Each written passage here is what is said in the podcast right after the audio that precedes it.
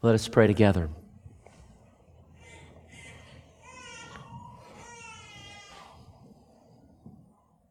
On this Friday, Jesus, you were arrested while praying.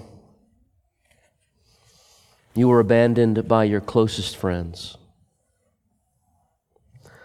On this Friday, Jesus, you were unfairly accused and viciously mocked by the lives of those whose very breath you had given.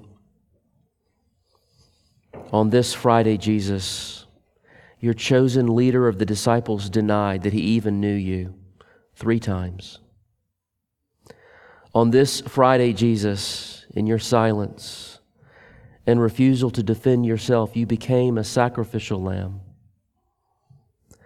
On this Friday, Jesus, you were beaten and flogged with a leather strip that held bits of metal, shards of glass, and chips of bone that tore at your flesh. On this Friday, Jesus, a thorny crown was pressed into your scalp that ridiculed your kingship. On this Friday, Jesus, you were nailed to a common cross, a public spectacle of shame, an object of the crowd's fascination, and the recipient of the terrible wrath of God. On this Friday, Jesus, you said, "Father, forgive them." And on this Friday, Jesus, you said, "Father, why have you forsaken me?" On this Friday, Jesus, you refused to summon the angels for help, but received the just penalty for the sins of your people. On this Friday, Jesus, you hung on that cross until you succumbed to that last enemy, to death itself.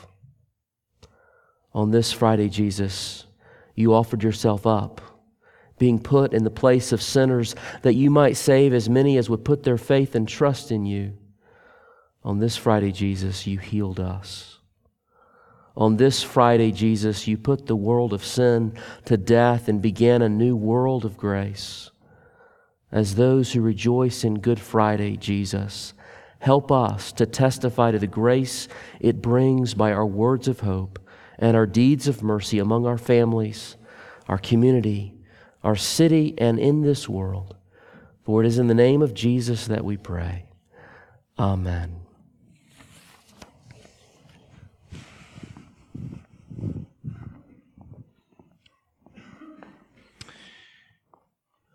At that climactic moment that David just read for us of Jesus' death, Jesus felt utterly forsaken.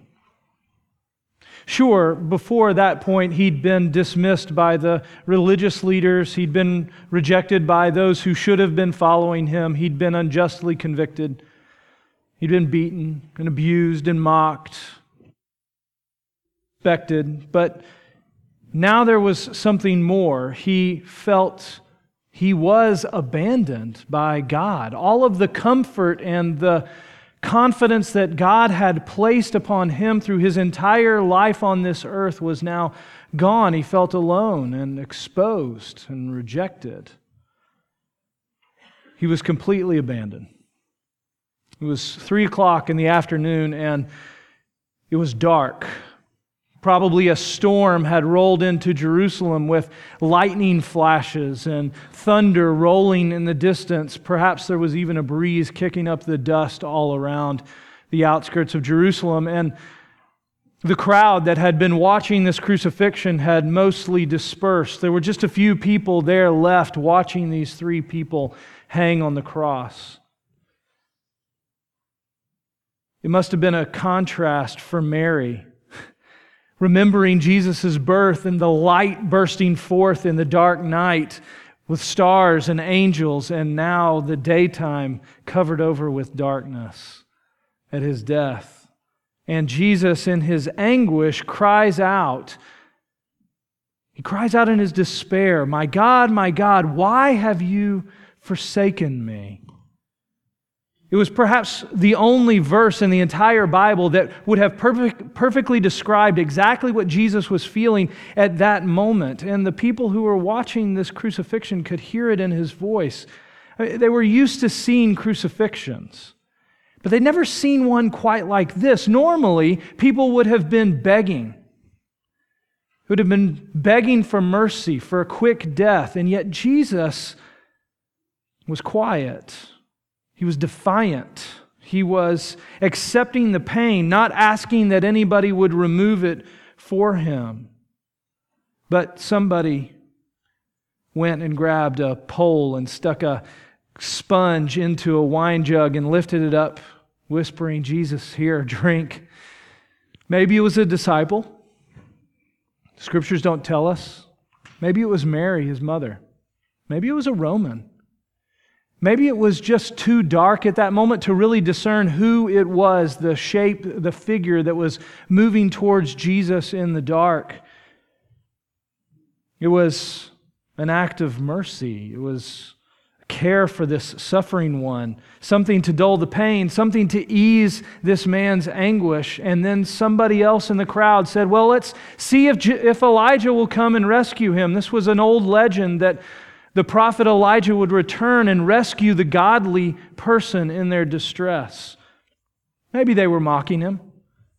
Maybe it was sincere. But in that moment, it was clear to everyone, and it was clear to Jesus that he was suffering the full weight of abandonment, the despair of humanity's sin placed squarely upon his own shoulders. And there was nobody there who was going to be able to help him. You know, I think some of you can probably appreciate the experience of such extreme despair, the experience of being forsaken and abandoned. Some of you have had a spouse or a parent walk out on you. Some of you have been betrayed by a friend. Some of you have had something or someone that was utterly precious to you ripped out of your grasp and taken. Some of you have had your body abused for the pleasure of other people. And in that moment, you feel utterly alone. You, you are not physically alone, but you feel alone. You feel betrayed and forsaken by everyone else. There's a feeling that is almost palpable. It's physical. You want to cry out in the pain. In that moment, there is no future. There's no solution to the problem. In that moment is only pain and despair. And that's exactly what Jesus was experiencing in that moment when he called out. Not all of you have experienced that kind of pain, perhaps. But the chances are at some point you will.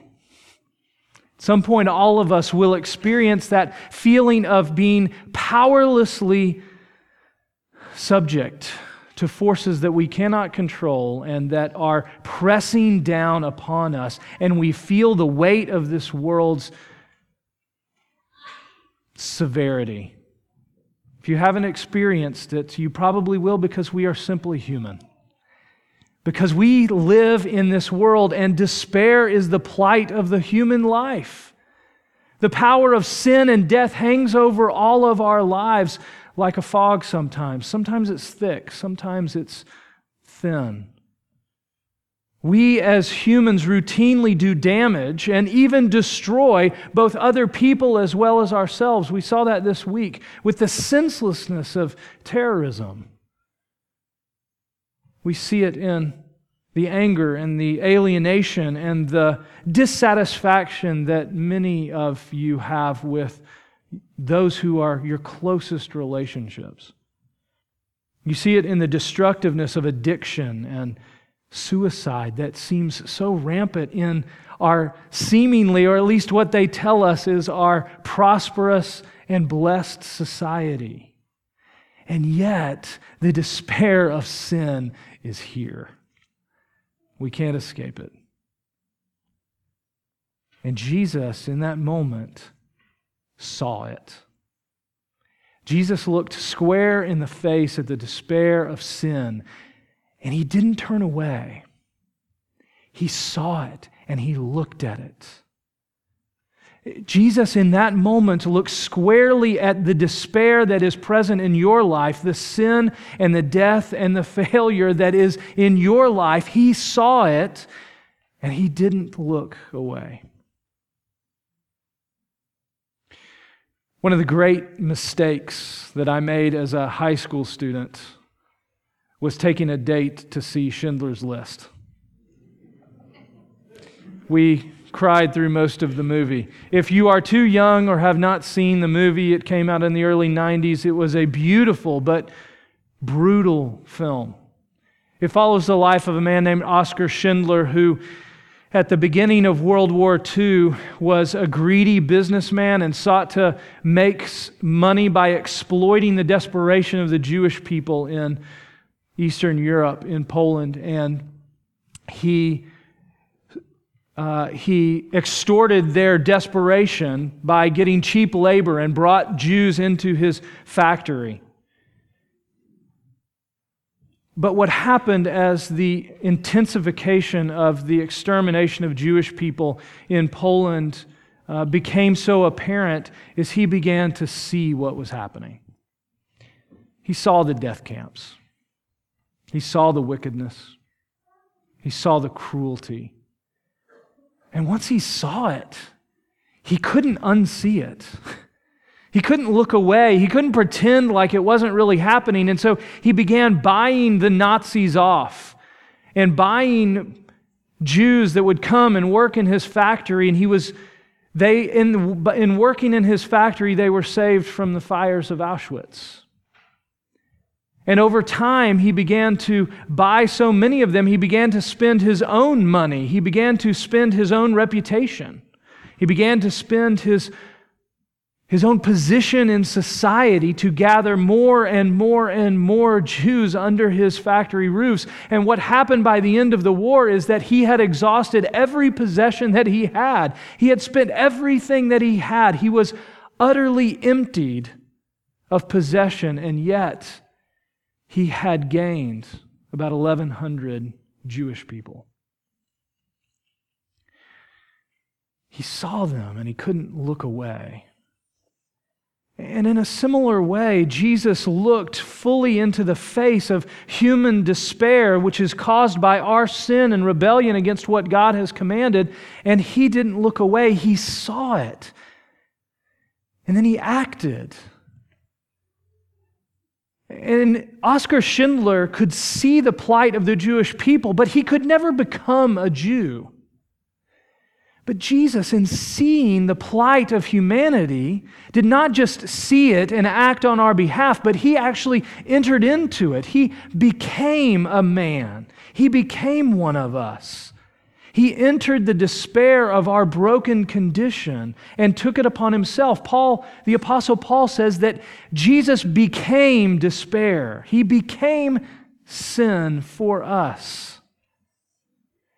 We could say it this way, that Jesus, in coming, became for us the one who has suffered the most tragic of losses. Jesus became the one who has been abused by others. He became the one who was broken by the power of sin in this world. He became it in order to destroy it. At the cross of Jesus, if it is nothing else, it is a testimony that there is healing and there is hope for those who despair of their life in this world. For those who suffer the despair of loss, of, of having unfulfilled desires that seem to be just outside of their grasp, the cross of Jesus declares that there is hope for you, that there is hope for that person because Jesus has come. That we will find one day the satisfaction that has eluded us for this life. For the one whose sin and rebellion besets them in such a way that they feel that brokenness in their relationships. They feel as though the brokenness just sticks to them. There is hope for healing and forgiveness and restoration. Because Jesus has taken that sin upon himself and has utterly removed the power of it. At that climactic moment of Jesus' death, he took human despair upon himself and he cried out, as John tells us, "It is finished." Some might have heard that cry as, as the cry of a lost cause, the cry of a defeat, but it wasn't. It was the cry of victory. It was the cry of strength. It was a, the, a cry of an accomplishment. And all the world around Jesus proclaimed that fact. Mark tells us that, that the earth trembled beneath them, that the curtain in the temple was torn from top to bottom. This twenty-foot high curtain was ripped apart, that a centurion, a Roman, a Roman centurion cried out, "Indeed, this must be the Son of God." It wasn't some criminal. This was, at that moment, all of the created order crying out that the fabric of this world has been turned upon its head, that something has now torn it apart and replaced it with something different. The despair of sin and death, the tyranny of sin and death no longer reigns in this world. Life reigns because of Jesus.